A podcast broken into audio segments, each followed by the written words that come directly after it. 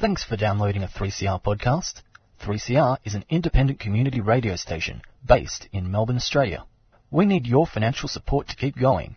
Go to www.3cr.org.au for more information and to donate online. Now stay tuned for your 3CR podcast.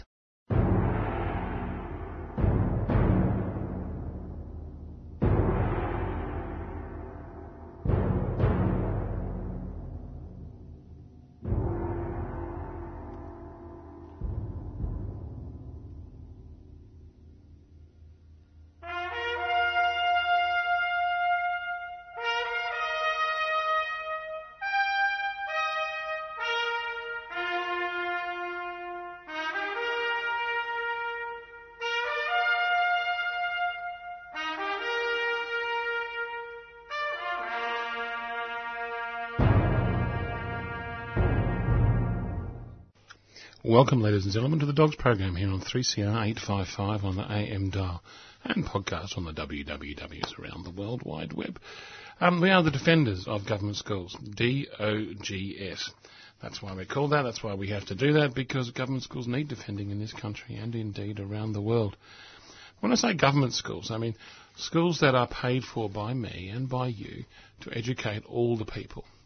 Free at point of entry, and a school that does not care if you have money, and does not care um, what colour your skin is, and does not care what your religion is, and doesn't ask if your parents are homosexuals. Um, there are schools that um, care about all of these things before you're allowed to go into their school grounds and be educated by them, and they are called private schools. And in Australia, for some very strange reason, they are funded by me. I have to give them money to run their institutions, and here at the Dogs, we think that's a bad idea. We think um, people should pay for people's education, and there should be no discrimination in that. Um, and so that's why we have to be on the radio here on Three Community Radio because we are a community program who serves the community by letting people know what's going on around these particular issues around Australia and indeed around the world. I'll be letting you know in detail exactly what's going on in a related issue, which of course is the separation of religion from the mechanics of how you run a country. How much involvement should churches have in how you go about running a country? And in various countries around the world, this has now become a very big question. Um, the question was sort of answered in the 17th century when they had lots and lots of wars and tens of millions of people died about this question. And the answer is uh, no, no, that's a bad idea. Let's not play that game. Let us not seek a window into men's souls before we ask them to vote, uh, according to, well, Queen, Queen Elizabeth and um, various other French people. I'm sort of paraphrasing there. um, yeah, so no, you know, let's just not, let's just separate that out. You know, your conscience is your conscience, your country is your country. Yes, sometimes those things come together, but mostly when it comes to your beliefs in terms of supernatural forces, or indeed religion, um, as it's more usually called, um, those questions uh, remain separate. Now, in Australia, it's become a big question, um, and in America, it's become a very big question, and I'll be highlighting those particular issues in the program today. But we'll also be dealing with practical things. We have an interview from um, a group called State School Relief, um, who's an organisation who supports people who send their children to state schools in the most practical way possible. So the opposite of what I'm talking about, with all this highfalutin religion and separation of religion and state, state school relief are there at the coalface, and we'll find out more about them later in the program. But before we do, I think it's good to hear from Jean, because Jean was always here with her press release. Press release number 824. Right, so if you're interested in the previous 823 press releases, they're all at our website, www.adogs.info. But if you're interested in press release number 824, Please, listen up now. Yes, well, of course, the dogs um, believe, yes, in separation of religion from the state because they believe in a state school system, a public school system which is free, which is secular, and which is universal, open to all children. So, unfortunately, we have to take on the people who don't believe in these things particularly private schools that believe that they have the right, the right to both take taxpayers' money and the right to discriminate against children. Now, uh, the rationalists agree with the dogs on this, and so do some Christian people, of course, and uh, so do uh, the humanists, and uh, so do quite a large number of other people who are starting to think about it because of the Religious Discrimination Bill. But Meg Wallace from the Ra- Rationalist Society uh, has got out a very interesting paper which she calls the sophistry of the Religious Discrimination Bill. And after I've read what she has to say, uh, Robert has got some other material on this. Uh, he has a press release from the Rationalist Society themselves, but also uh, a very interesting article written by somebody from America, because over there they actually have a religious freedom day on the 16th of January, which has just passed. So we are certainly not alone in taking a strong stand on this. So here we are, press release 824. Meg Wallace from the Rationalist Society has penned a critique of the Morrison Religious Discrimination Bill, which she has called the sophistry of the Discrimination Bill. She points out that the definition of religious in the bill includes, now listen to this, it includes both belief and non belief in a supernatural being. And this actually flies in the face of existing definitions of religious belief, presumably that in the High Court 1983 Scientology case. It is a tax case in which the Scientologists took the State Revenue Office of Victoria to court uh, because uh, the State Revenue Office said they weren't a proper charity, they weren't properly religious. But uh, the High Court found yes, they were because they did believe in a supernatural being. That is the definition of a religion in Australia. But the discrimination bill says that religious includes both a belief in religion and a non-belief in religion. Uh, it's extraordinary, isn't it? Opposites. And this is what Meg has to say. The proposed Religious Discrimination Bill, number 2 of 2019, is a classic case of sophistry. And sophistry is a method of argument that's seemingly plausible, but it's actually invalid and misleading. We're asked to believe that the words that are commonly understood to refer to opposites, that is, belief and non belief, are now to be understood as meaning the same thing. The sophistry centres around the Bill's definition of religious belief. Now, according to the explanatory memoranda of the Bill, and here she is quoting the Bill, this is not her imagination, Religious belief includes both holding a religious belief and engaging in religious activity, and not holding a religious belief or not engaging in religious activity. For the drafters of the bill, the lawyers in the Attorney General's Department to define not having a religious belief as equivalent to having a religious belief is to put their legal training aside. It sets the bill up to be demolished in a court by anyone who cares to question it. It's both absurd and bizarre for the bill to claim that religious belief and non-religious belief are equivalent where non-religious belief is a denial of anything supernatural. Further, while religious belief is defined, it is notably subtle that the words religion and religious on their own are not defined, yet they're used repeatedly repeatedly throughout the bill. A likely court case would look at precedent in interpretation where religion in Australia has been defined as a belief in the supernatural and canons of conduct that give effect to that belief. And that's the Scientology case in the High Court in 1983.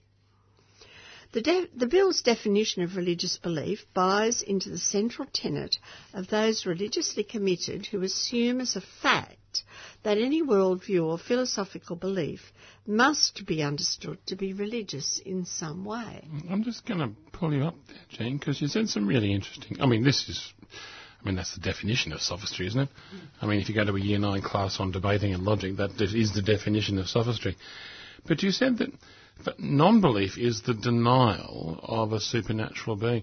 I would actually I would argue even further, because a denial is an opinion. A denial is is is a decision you make after considering you know, a number of instances and facts and arguments logically. Um, a non-belief is not that, to my mind. There is the capacity to have non-belief because you have not considered it. Hmm. It is it is unconsidered by you in, by by its very definition. Um, so many people who have no belief sort of get a bit grumpy when they say that you know, do you believe that there's not a God? And, and people will say, that's not the, you're asking the wrong question. Um, mm. The question is, have I considered it? And the answer is, no, um, I haven't considered a lot of things. and amongst the things I haven't considered is the question um, as to your particular belief, because I'm assuming you're talking about that. So, for me, the sophistry extends even further. Um, between because you have this concept of belief and non-belief as, as existing as the same thing but different ends of a spectrum. I, I put that, that, that non-belief is isn't on the graph. Uh, no, it's uh, a different graph. Yeah, it's, it's, it's, it's on a different graph. Sorry, Jane, I just because I think that's even more important because it makes the bill absolutely. Well, not just sophistry. It's it's um, pointless. It's pointless. It's kind of manic in its mm. In its in its way of trying to solve the obvious problem. It's not. You're saying it's not even. We're not even talking about parallel lines because, no. after all, parallel lines do meet together in infinity. Well, no, I mean, You're saying they're not even. They're just not. Well, I mean, you know, you have belief and strong belief and and weak belief and tendency to not belief, and then you have unbelief. All of those things you can talk about, but um, yeah, people say, "Well, no, I, I, don't. This, I'm not playing. I'm, I'm not on the graph." Mm. Um, so this question of these things being even sort of considered in the same frame. I mean, I'm, I'm, I'm banging on about it. I'm sorry, but I think in the concept of the bill, it makes it, to my mind, um, even more ridiculous at a logical level. Sorry, Jane, to interrupt you there. Um, we probably should continue this, this, this, discussion and debate after this. Well, it also, trivially, I believe it trivialises people who actually do have a firm belief, which many people do have in God, and believe it, it's very personal. Oh, um, enormously personal. Oh, no, no, no. This is not to question belief. Mm. This is not to question belief. This is mm. to frame yeah. the debate. More, more uh, twists and turns than a Joseph Heller novel. We'll be right back. Joseph Toscano, convener of the Tunnerminnerwait Maulboyheenner commemorations. See you midday this Monday, 20th of January, corner of Franklin and Victoria Street, Melbourne, at the Tunnerminnerwait Maulboyheenner Monument to commemorate Tunnerminnerwait, Maulboyheenner, Putirana, Truganini, Planobina, and those others, tens of thousands of men, women and children who died defending their lands, their cultures, this Monday, the 20th of January. Can't make the first hour of the ceremony, 12 to 1? Broadcast live on Community Radio 3CR, 3cr.org.au. Yalukit Willam Ngargee, Australia's First Nations Festival, returns Saturday, February 1st with soulful live music and free family entertainment. Get your funk on to Emma Donovan and the Putbacks, plus Coloured Stone, Kian, The Struggling Kings, Kihu, and loads more music from the finest First Nations artists in Australia. Eat and browse your way through market stalls or get hands on at the many workshops and activities on offer. Yalukit Willam Ngargee proudly celebrates Australia's Aboriginal and Torres Strait Islander cultures across one day where everyone is welcome. Head to ywnf.com.au for details. City of Port Phillip and Yalukit Willam Ngargee, 3CR supporters.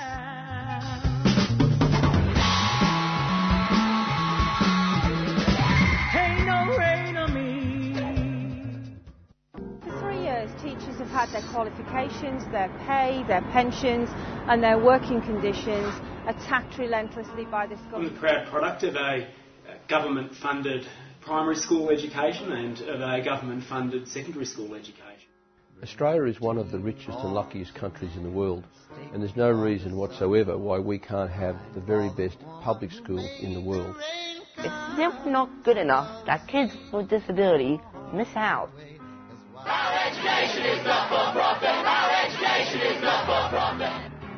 You're listening to The Dogs, the Defence of Government Schools, on 3CR.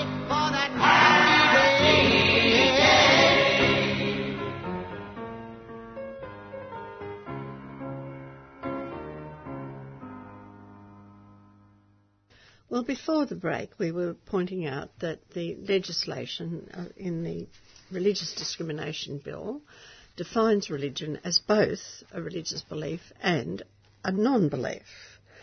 Uh, and Meg Wallace points out that this unquestionably accepts the central tenet in religious thought that faith requires no justification because God is self-evident to the religious, whereas belief for the non-religious is characterised by reasoned argument that's informed by evidence. Now, the bill is also one about privileging religion. Uh, religious groups and individuals expect to be able to discriminate against others while seeking protection against discrimination themselves. And secondly, it's about a Pentecostal Prime Minister. Our Prime Minister have, has a very particular belief, which is even very particular within the Christian religion. Large numbers of Christians would not agree with his view of the Christian religion or the Bible. Um, so his mainly religious parliamentary colleagues are using their political power to impose this particular religious belief on Australians, whether they like it or not. The very fact that you are asked to pay even one cent of um, your income tax or any other tax on religion uh, is really a lack of freedom in religion, a discrimination. Now, on this second point, in 1953, the German sociologists turned their minds to analysing the authoritarian ideology of National Socialism, used to justify what became the disaster of World War II. They concluded that the ideology of National Socialism was a manipulative contrivance, a mere instrument of power which no one, not even those who used it themselves, ever believed or expected to be taken seriously. Well, I can't see how anyone who is actually penning this discrimination bill, which defines religion and non religion as religious belief, um, can be taken seriously. The National Press Club's Mark Kenny described this notion of authoritarian manipulative contrivance this way. He said, I'm yet to hear any compelling reason why we're having this push forward for this law. I'm wondering why the government is wasting so much time on trying to deliver rights that are essentially there. Because already these private schools, without this discrimination bill, can select the children that they enrol, and they do so. And they do so if it suits them uh, on religious and all sorts of other grounds. They do already have that freedom. And Australians already have a very, very strong religious freedom clause in their constitution. The problem is that it was read uh, down, it was made meaningless in 1981 in a case that was brought by the dogs to the High Court. Uh, that is the real problem. That the religious freedom that we did have before we started to pour public money into private schools that can, can discriminate on the basis of religion, that was lost in 1981. And that's why uh, there is this uh, desire to somehow re-establish religious freedom when we have lost it. Now, ideally, according to Meg, Equal human rights are maximised when people reach an overlapping political consensus through the process of our supposed liberal democracy based on human rights and the rule of law. Now, this consensus establishes a public morality, values that everyone can accept as principles for society, as an inclusive whole, regardless of personal beliefs. And of course, this inclusive whole for the next generation can only be established through a school system which is open, which is inclusive of all children. Now, the following statement by Joe Hockey best expresses uh, this, this notion. of inclusiveness. He said, and this was back in 2002, I do not believe, as do some of my colleagues, that it is the role of government to preach and legislate morality. This is not a church, and I'm not standing in a pulpit. As an elected representative of the Australian people, it is not my role to exclusively impose my values on others. We must never indulge ourselves with the power of office, and we should not use our position to force the community to accept our personal moral judgment. This Parliament is not for moralistic crusades, and I certainly wish that Mr Morrison would have listened to Mr. Hockey, who went on to greater things, I suppose, uh, making a friend of Mr. Trump in Washington, D.C., and who wants to stay there now his t- term has ended uh, and go into private enterprise. So, blind to the secular concept of government which favours neither religion nor atheism, Scott Morrison wants to in Joe Hockey's words, force the community to accept an authoritarian moral judgment of the Christian far right.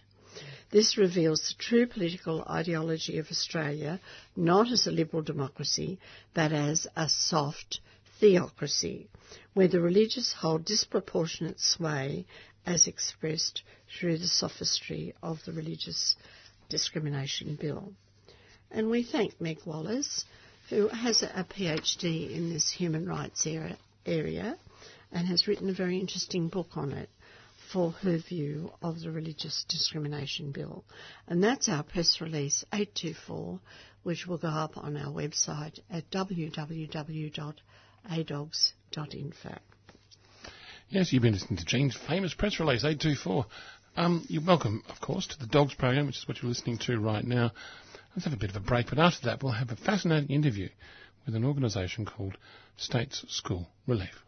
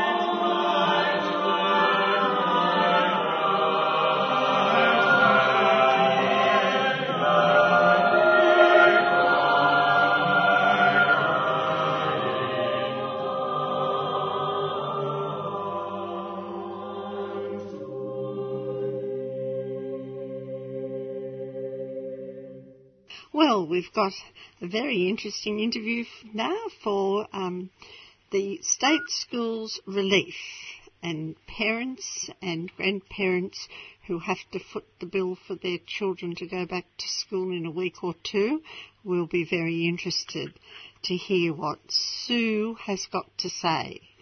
Sue is from the State Schools Relief. Hello, Sue. Hello, Jean. How are you? Now, what's all this State Schools Relief about? State Schools Relief is a charity that was started in 1930 during the Great Depression by a group of teachers from Elsternwick State School, and they were they got together to try and help um, bring together the, the students who weren't turning up to school because they didn't have shoes or uniform, and the farmers from the country areas were sending up some food, and others were sewing uniforms, and we uh, continue to this day to assist uh, families who need help with the costs of going back to school, and we provide uniforms and school shoes, uh, relief with uh, other educational resources as well for state school students in Victoria. Uh, I'm looking here at some figures. In uh, 2019, it cost 503 for a state school person. And now you're saying in 2020, well, research is saying it's going to cost $608. Gee, that's a lot of money, isn't it? It is a lot of money, isn't it? Yes. And I guess that's why we exist. We exist to be able to help with some of those costs. So um, the way that it works is that schools put applications on for those families who need the help. So if you're a parent or a grandparent or a carer who is needing assistance, uh, you can simply go to your principal or well-being person, whoever at the school um, can help, and ask them for what you need, and then they'll put the application on. It might be for a pair of shoes or a school bag or uh, a uniform, and we will process those applications and send the items out directly to the school. Uh, and that should provide some, some help with some of those costs. And what about the really real expense for a lot of ordinary people, and that's the um, the technology, the the iPads and what have you. Mm-hmm. Because these days, a, a child that doesn't have their iPad is a bit left out, aren't they? No, absolutely. Yeah, we don't we don't have the capacity uh, to fund um, the devices. We did fundraise for iPads for non-verbal children in special schools. We did that last year, but we can't. I mean, we actually uh, helped over 56,000 Victorian state school students last year, so we couldn't. Our funding just doesn't allow us to do devices, but we do all sorts of other things, as I mentioned, such as the uniforms, shoes, bags, even bathers now we do for the swimming uh, program. Well, that's very important, isn't it? That a child is well dressed Yes. when they actually go to school. So the uh, if if a parent uh, is feeling a bit cash strapped, they go to the principal of the school. That's right, and they contact you.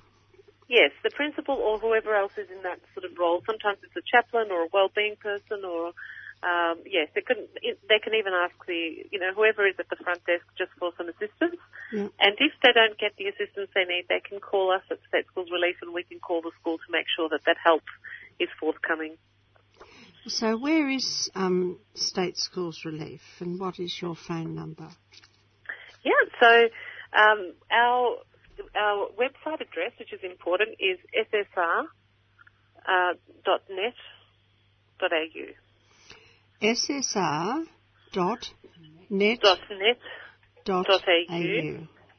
and um, our telephone number is um, I'll give you the general number is eight seven six nine eight four five zero. Eight seven six nine eight four Eight four five zero. five zero. That's right. Right. Well, that's a wonderful service you're doing. In what 1930 you've been going? Since 90 1930. years. And we are supported by the state government as well. So um, we do get some support from the state government, but we also rely on schools to fundraise for us to help us with the expenses because um, the more people that we help, obviously the the more funding that we require. So um, yes, we've been going for a really long time, and we're in our 90th year this year, which is really exciting. And our mission is to be able to remove barriers for all children so that they can engage with education. That's wonderful. And what kind of um, money are we looking at that you raise per year for this uh, Um, charity? So I think between primary schools and secondary schools, we raise about uh, just over $100,000. Um, we'd like to raise a bit more uh, this year. So sometimes schools do fundraisers for us. They might have a gold coin donation day or a football day or something like that. And um, the money goes directly to helping those children that, that need the support. So uh, we do encourage schools to support us. Um, we, we do support 85% of schools in Victoria, so a large number of schools are receiving our support. Well, there's a large number of children that are underprivileged in our state schools. There Um, are, yes. About how many children uh, do you estimate that you need to support? Well, we're looking at in excess of 60,000 this year. Wow, that's a lot Yeah. of children. It is a Mm. lot. And uh, on top of that, we'll be doing some, um, with the support of the state government, we'll actually be doing some packages for those affected by the bushfires as well Indeed. to get them back yeah. to school quickly. So there's also that support that will be flowing through in the next week. Right. So um, you're going to become a very important uh, conduit then for for just getting children back to school in the next few weeks, aren't you? We're actually, yeah, we're a very unique organisation in that we actually have the capacity and the ability. We've got a big warehouse and we can get those items out rather quickly, Mm. and we're quite nimble and we have access to every Victorian state school. Um, and we do send items out to every Victorian state school, no matter whether it's regional or metropolitan. So, yeah, we do have a very important role to play, and we're the only organisation of, of its kind in, in the country. So, Yes. only Victoria has state schools released. So, we're, we're you know, I think that it's a really important organisation, uh, particularly in times like this.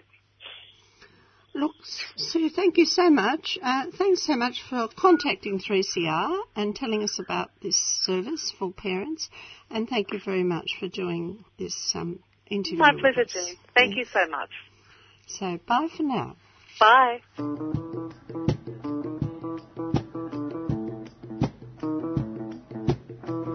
You're listening to summer programming on 3CR. To find out more about our summer specials, go to 3cr.org.au.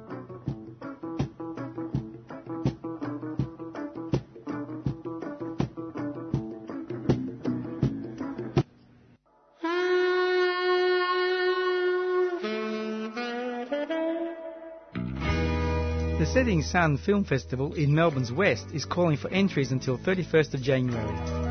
Enter your short or feature film into our international festival with the cult following and see your film screen at Yarraville's Art Deco Sun Theatre in May.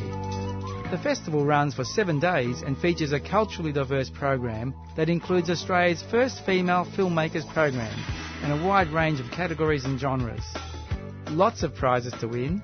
All details on our website settingsun.com.au. The Setting Sun Film Festival is a 3CR supporter.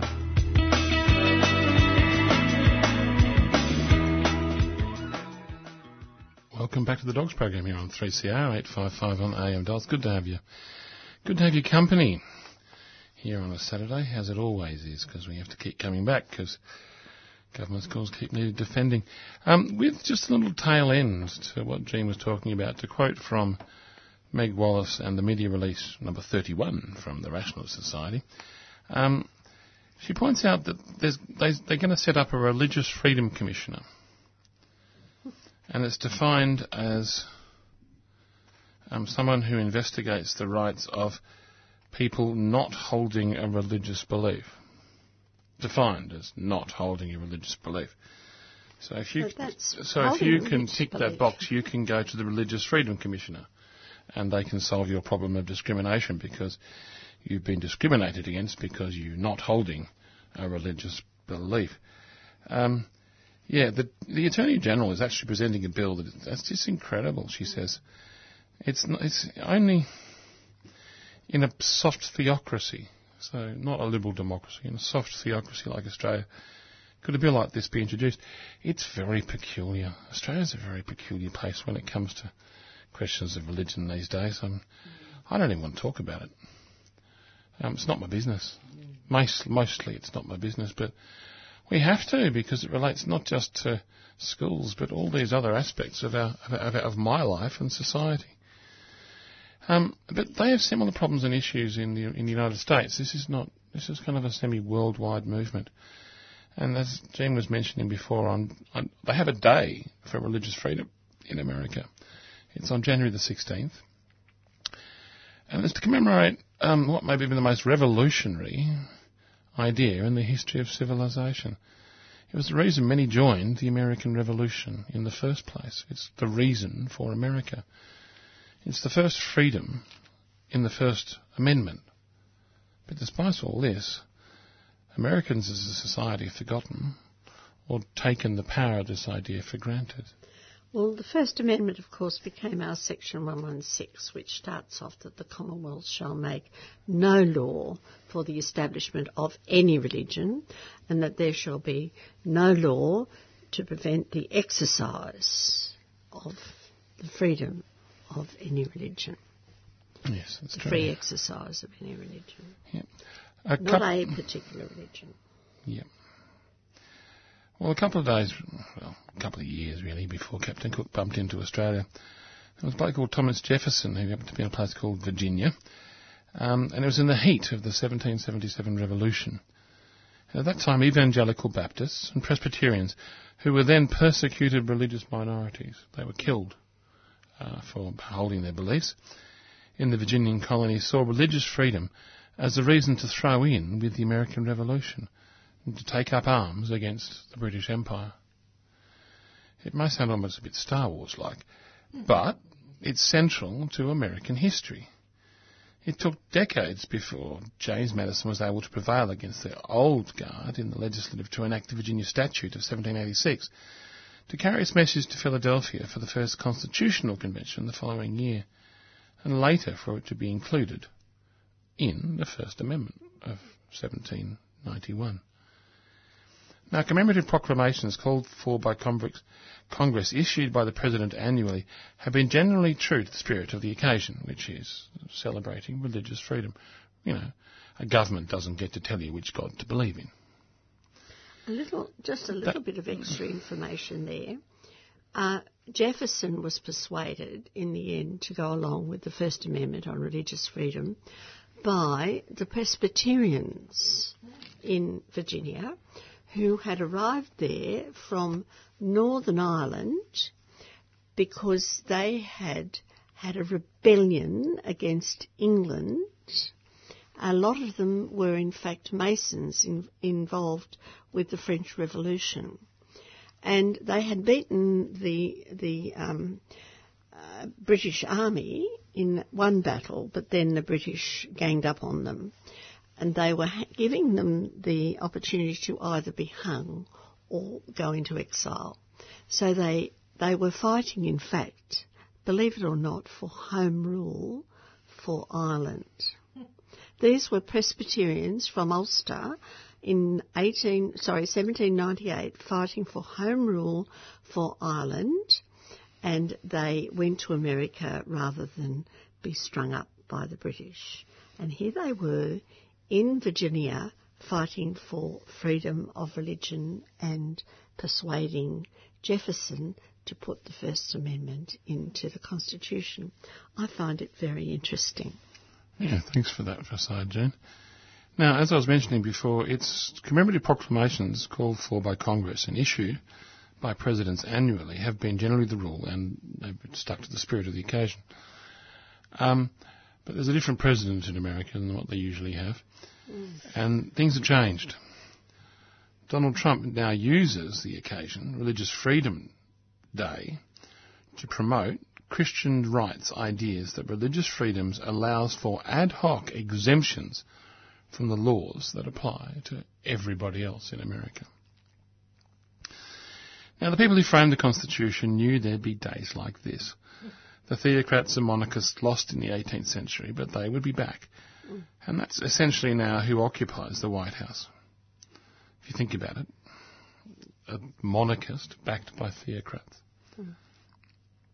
What's more, the Christian right figures um, who have conflated the idea that, of religious freedom with their theocratic aims are influencing, if not directing, federal policy on matters ranging from access to reproductive health and LGBTQI rights and foreign policy, and foreign policy notably with regard to Israel and the Middle East. Now, the Virginia Statute of Religious Freedom, like the Constitution and the First Amendment that followed, were aspirational, which is to say that they hoped the principle would shape and inform American culture, politics, and law over time. And it did, albeit unevenly and slowly. But we the- only have, they only have their state school system and we only have our public school system because these people were prepared to fight the theocrats and allow all children to have an education regardless of their background. But this principle of freedom of religion also allows for greater advances in human and civil rights in the centuries since. But in our darkening moments, a variety of retrograde ideas of second-class citizenship um, are ascendant. um, as the author. And by the way, this, this, this is an interesting article written by a bloke called Fred Clarkson, who's a senior research analyst, political research associate in Massachusetts in America. And he says um, he was talking to a journalist, Paul Rosenberg, who wrote he wrote for the Salon magazine last year. Uh, the Christian right, since the signing of the Manhattan Declaration in 2009, has sought to turn religious freedom into a tool of insult and repression of the religious views and civil rights of others, mm. which is exactly what our legislation is. It is a tool of insult and repression. That's what it's for. It's to allow people to be offensive and it's to allow people to hold views that mean that other people, um, in their religious view, are, are not people or second-class citizens. Christian theologian Rebecca Todd Peters wrote in um, a magazine last year that religious freedom belongs to everyone and thus we should not cede the religious argument to conservatives. She says, refusing to codify traditionalists' conservative religious beliefs into laws isn't a violation of anyone's religious freedom. In fact, it only protects a large majority of people in this country from the tyranny of patriarchy, which actually protects their religious freedom. Um, these contemporary views aside, it's not too late for the bright side of history to illuminate our present enabling us to see the possibility of a better future.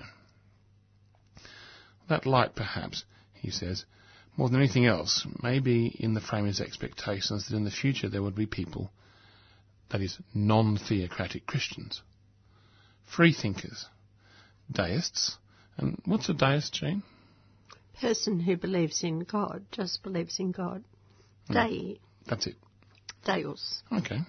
And people of other religions as well non-Christian ones, who would insist on the promise of equality inherent in any reasonable understanding of religious freedom. Now as then, we need to know that we are all in this together. But there's even more than liberatory leaders of the past expect from us. The late Robert Edgar, the former General Secretary of the National Council of Churches, once said, and I quote, If he were alive today, Dr. Martin Luther King would remind us that we we are leaders. We are the leaders that we have been waiting for. To, really, to actually reclaim religious freedom and democracy in the 21st century, therefore, we need not just quote the founders of our leaders, often as, as, as we do, but we need to actually be the founders. We need to be the Jeffersons. We need to be the people who wrote the Constitution of America, he says. Whether and how we can rise to the occasion together is a question we face. And as dire as our moment can sometimes seem, as media outlets hype the news of the day, democracy and its institutions are under attack, but they're not dead yet. Not yet. As powerful as theocrats have become, there is still a lot more of us than there are of them. So, to have discussions, we also need to refresh the language of religious freedom. The truth is that ringing rhetoric of the 19th century can sound clunky today. For example, the key phrase of the Virginia statute reads, all men shall be free to, to, profess and by argument to maintain their opinions in matters of religion, and that shall and the same shall in no wise diminish, enlarge, or affect their civil capacities. In addition to replacing men with people, a 21st century paraphrase might say we're free to believe and express ourselves as we will, and that our religiousness or irreligiousness and the identity that we hold neither advantages nor disadvantages us as citizens. In this spirit, a remarkable group of, of um, organisations in America are pro- promoting a model Religious Freedom Day proclamation or resolution for state and local executives and legislators. It seeks to be true to the fact of history and intentions of the statute, while remaining unburdened by many contemporary issues relating to religious freedoms. Now, versions of the model resolution were introduced last year in Minnesota and um, passed unanimously in Washington, D.C. Pennsylvania is in on, on, on, on the whole thing. Pittsburgh, Pennsylvania, Minnesota. Um, and there's been a joint resolution in the House of the Senate to permanently commemorate Religious Freedom Day in the state of Minnesota, much in the manner federally recognised days that they have there already. And this effort is partly to answer I don't know, the religious freedom day resolutions that are promoted by theocratic sources. These tend to be more acts of religious boosterism than commemorations of religious overthrow of the Anglican Church in Virginia or the advance of religious equality, or something like that. What's more, in an act of historical erasure, a Religious Freedom Day resolution in Kentucky failed to even mention the original Virginia statute in the first place. Unfortunately, historical erasure is not limited to theocrats or Project Blitz. Liberal interest groups are sometimes unable to do much better than well-intended message campaigns about faith. Of course, we now all know how the theocrats have, in many ways, hijacked very large corners of the internet. Mm-hmm. Now, the authors, to conclude, of the First Amendment knew that without the right to think and believe differently than the government or religious organisations, or even think differently to economic elites, speech could not be free. Nor could there be a free press. That's why freedom of religion is called the first freedom. Without it, democracy itself is impossible. And those are the words of Frederick Clarkson. Um, he's a senior research analyst um, in, in Massachusetts. He's also editor of Dispatches from the Religious Left, the future of faith and politics in America. So a deeply religious man. Um, his his his ideas, um, which were, I think, we can quite solidly say, the original ideas upon which the American nation was founded, and which we in Australia, with our I don't know sophistratic witterings of, of what on earth going on in Canberra at the moment are certainly lost sight of. Well, the really sad thing is that um, a lot of religious people have been. Uh, they've fallen in love with the money and the power that has come with the state aid, the enormous amount of state aid for their institutions, and they are unfortunately being used also as a conduit for um, services which the government should be providing. I'm just wondering whether or not they're going to be in charge of the uh, water bombers that we need now to get for the new normal of bushfires.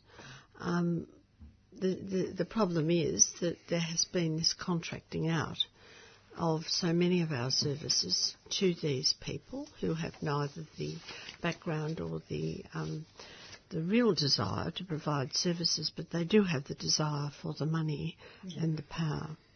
It's a very worrying situation. I think so too. But let's not worry. Let's not be down. Let's not get upset because there's extraordinary things going on in state schools at the moment.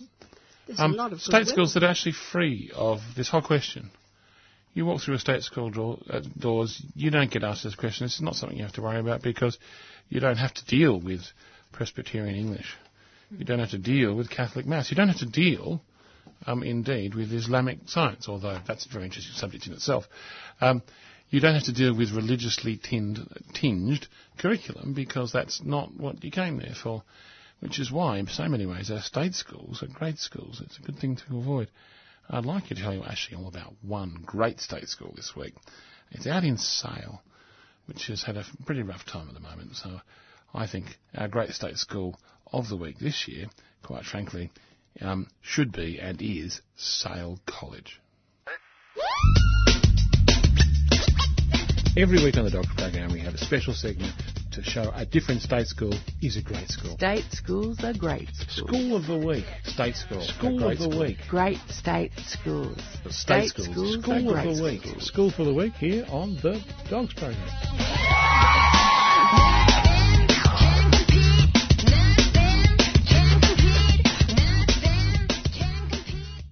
Welcome back to the Dogs program here on 3CR855 on the AM dial. Um, we're talking about the great state school. In Sale. Now, at the moment, if you start off in Orbost and you drive for 123 kilometres, um, you'll be driving through what's left of the countryside because all of that is now burnt to a crisp. Uh, you can't take the turn off to Mallacoota. Um, you, are just not allowed in yet. But um, if you keep going, um, you'll get to Sale It's out there in the East Gippsland, and even though it's been deeply affected um, by the bushfires, it has, even through the school holidays, maintained itself. But when it's going, I don't want to talk about when it's in the holidays. When it's going, Sale College is actually a fascinating place. They're doing great things. They actually now have two campuses. Um, they have a Macalister, which hosts Year 10 and VCE students, and the Guthridge campus, which holds a 7 to 9. So 7 to 9, you know, that's one school, and 10 to 12, that's another. I think it's a perfect breakup, if you ask me, in terms of um, getting kids together doing the right sorts of things. And when I say the right sorts of things, that is learning. It's a highly successful SEAL program. It has literacy support programs and it has what's called a year level team based structure. Now let me explain what that is. Each year level has teachers which only teach that year level. They really know the kids. So you have teachers, certainly in year seven and eight, teaching across multiple subjects to do this. So they're teaching outside sometimes their specialist areas, but it gives the benefit of as the kids progress through their day, from classroom to classroom to classroom to classroom to classroom, the teacher standing in front of them are the smallest number of different teachers you're going to get. So your music teacher is going to be separate, but your English teacher might also be teaching you history. And your maths teacher might almost also be teaching you science. And they do this not just as individual teachers, but as a team. So in terms of making connections with the kids, you can spot problems. You can spot gifted and talented kids. You can spot when a kid's taken off with some interest in something. And that approach, in a large school, and by the way, it's not a small school, I can tell you right now. Um, there's 72 teachers and 768 kids. But I can also tell you that of these kids, the ICSEA value um, is um, 942. Now, the median for the country is 1,000. Now, what that means is that 85% of the kids come from the poorest, poorest households in Australia. 85%. Yeah. That's a very high number, isn't it? Yeah, it is. Uh, the rest come from, you know, rich, rich, rich people, and that sort of stuff. Um, the 60%, or 6% I should say, of the kids um, come from indigenous background, and 4% from background other than English. So it's a sort of a, it's, it's a country town school. It serves everyone that turns up through the door. Um, how are they doing, just by the way? Well, I suppose I can tell you their NAPLAN results for what it's worth pretty bloody amazing if you ask me. NAPLAN results, when you come to it, they're just absolutely fine across the board for, for, for children um, who come from that SES background or from that ICSEA background. Now, it is true, and it is a disgusting fact, and I'm going to tell you again because it shocks me every time I have to say it, that rich kids in Australia get a better education than poor kids just because. Nothing to do with the school they went to, nothing to do with the teachers they had, it's just that's the way we are. We are building an, in an equitable society, society through education. So because the majority of the kids in this school don't have much money to go home to, that in itself affects their capacity to be educated in Australia. And you don't blame the kids. Don't even start with that. Otherwise, I'll come and have words with you. And don't blame the teachers. Don't blame the teachers, and you don't Mr. blame. Tian. No, you blame the system that's been set up to benefit the people um, who already have the greatest advantage. But all in all, NAPLAN results, they're fine. How much does this all cost, by the way? 17,000. 17,000 per kid, which is about 2,000 more than an average kid. But you know what? Kids in Sale, they're in the country. You know, you want to get food for the tuck shop for, for, for your tuck shop in Sale, you're spending more than you are in the city because you've got to get the trucks out there. It's going to cost you more and this and the petrols. You know, so it's a country town. It's a large country town. And it's a large school in that large country town. So quite frankly, if you're educating your kid to the standard they are, which is a good standard, $17,132 per kid per year is pretty good. How much, and this, this is the question that was brought up today in the interview, how much does the parents contribute? Okay, fees, charges and parents' contribution. What that woman's saying is right. The school is underfunded for what it is and so therefore requires from parents $717 per year per kid as a parent contribution. Well, those parents out there, particularly with the bushfire problems, should be getting in, in touch with the state school relief, shouldn't they? Absolutely, they should. But I can tell you right now that our great state school for this week is Sale College. Congratulations, Sale College. Want to defend government schools? We are the Dogs, D-O-G-S, Defenders of Government Schools. Every week on the Dogs program we have a special segment to show a different state school is a great school. If you're a parent, or if you're a kid, or if you're involved in the school in any way whatsoever and you love your state school, give 3CR a call. We want to hear about these schools that we're defending. Brunswick Secondary State College. schools are great. Harkaway Primary Great School. state. Sunshine North Primary They're really School. concerned about the welfare of the kids and their growth as people as well as learning. God, you, like you put on plays, you've got enrichment, you've got vis- physical education, visual arts, languages, all that. In fact, is there a cooking? Actually, an embracing of kids from disadvantaged backgrounds and with additional needs. More than half of your kids are from some of the poorest families in Australia. Yeah, definitely. That's the community and that's who we're servicing and that's who, that's who we welcome into the school. Outdoor play is linked to healthier and happier children. This in turn leads to better grades. In the when weekly assemblies and stuff, they have a little thing, uh, you've been caught being good, and they have a, a value of the week each week, and so it's not just words, it is So, actually. so what do the teachers do when it's a building site? Yeah, they kick themselves out of their own staff room and turn it into a classroom. just a really nice culture and an emphasis on social skill building as well as learning. Quite a range of intellectual ability and kids with mental health diagnoses, refugee kids, kids who have not been in the country very long don't necessarily start off with a great Positive deal. relationships with each other, with teachers, and with the community. And they run a, a breakfast club. There's a recognition that some kids don't get breakfast and so there's, there's food on If you are involved in a state school and it's a great school, we'd love to hear from you so we can talk about it and tell the world. Leave a message for the dogs at 3CR on 94198377. But state schools are great schools. Great state schools.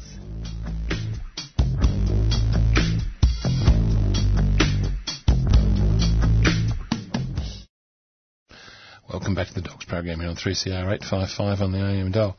Now, if you've come to this far in the program, I can tell you that Jane's press release is now on the website. Happily up there. So if you want to review what she was talking about there, which I think is worth doing because it's just so crazy, um, it's hard to take it all in sometimes, then go to our website at www.adogs.info. That's www.adogs.info.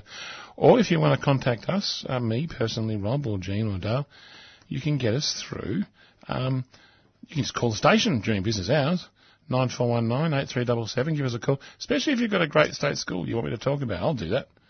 I love when people come and say, oh, no, this is a really good school. you got to tell about it. They're brilliant.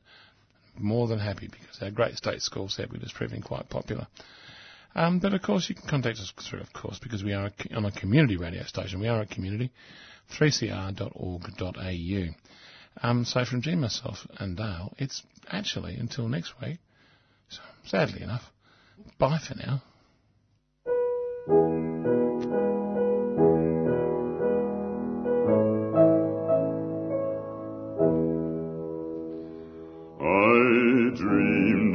Saw Joe Hill last night, alive as you and me. Says I, but Joe, you're ten years dead. I never died, says he.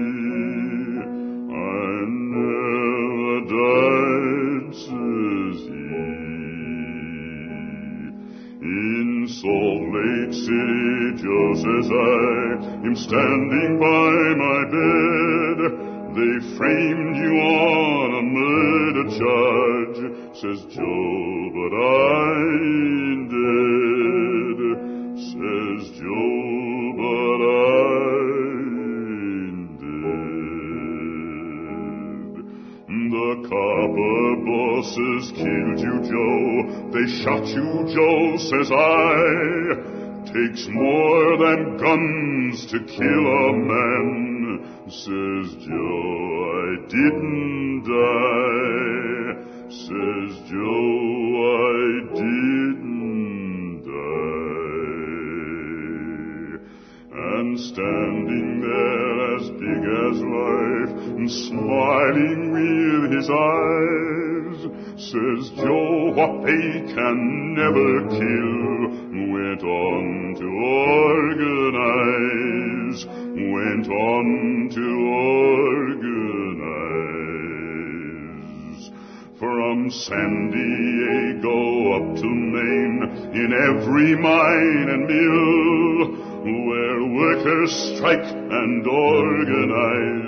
it's there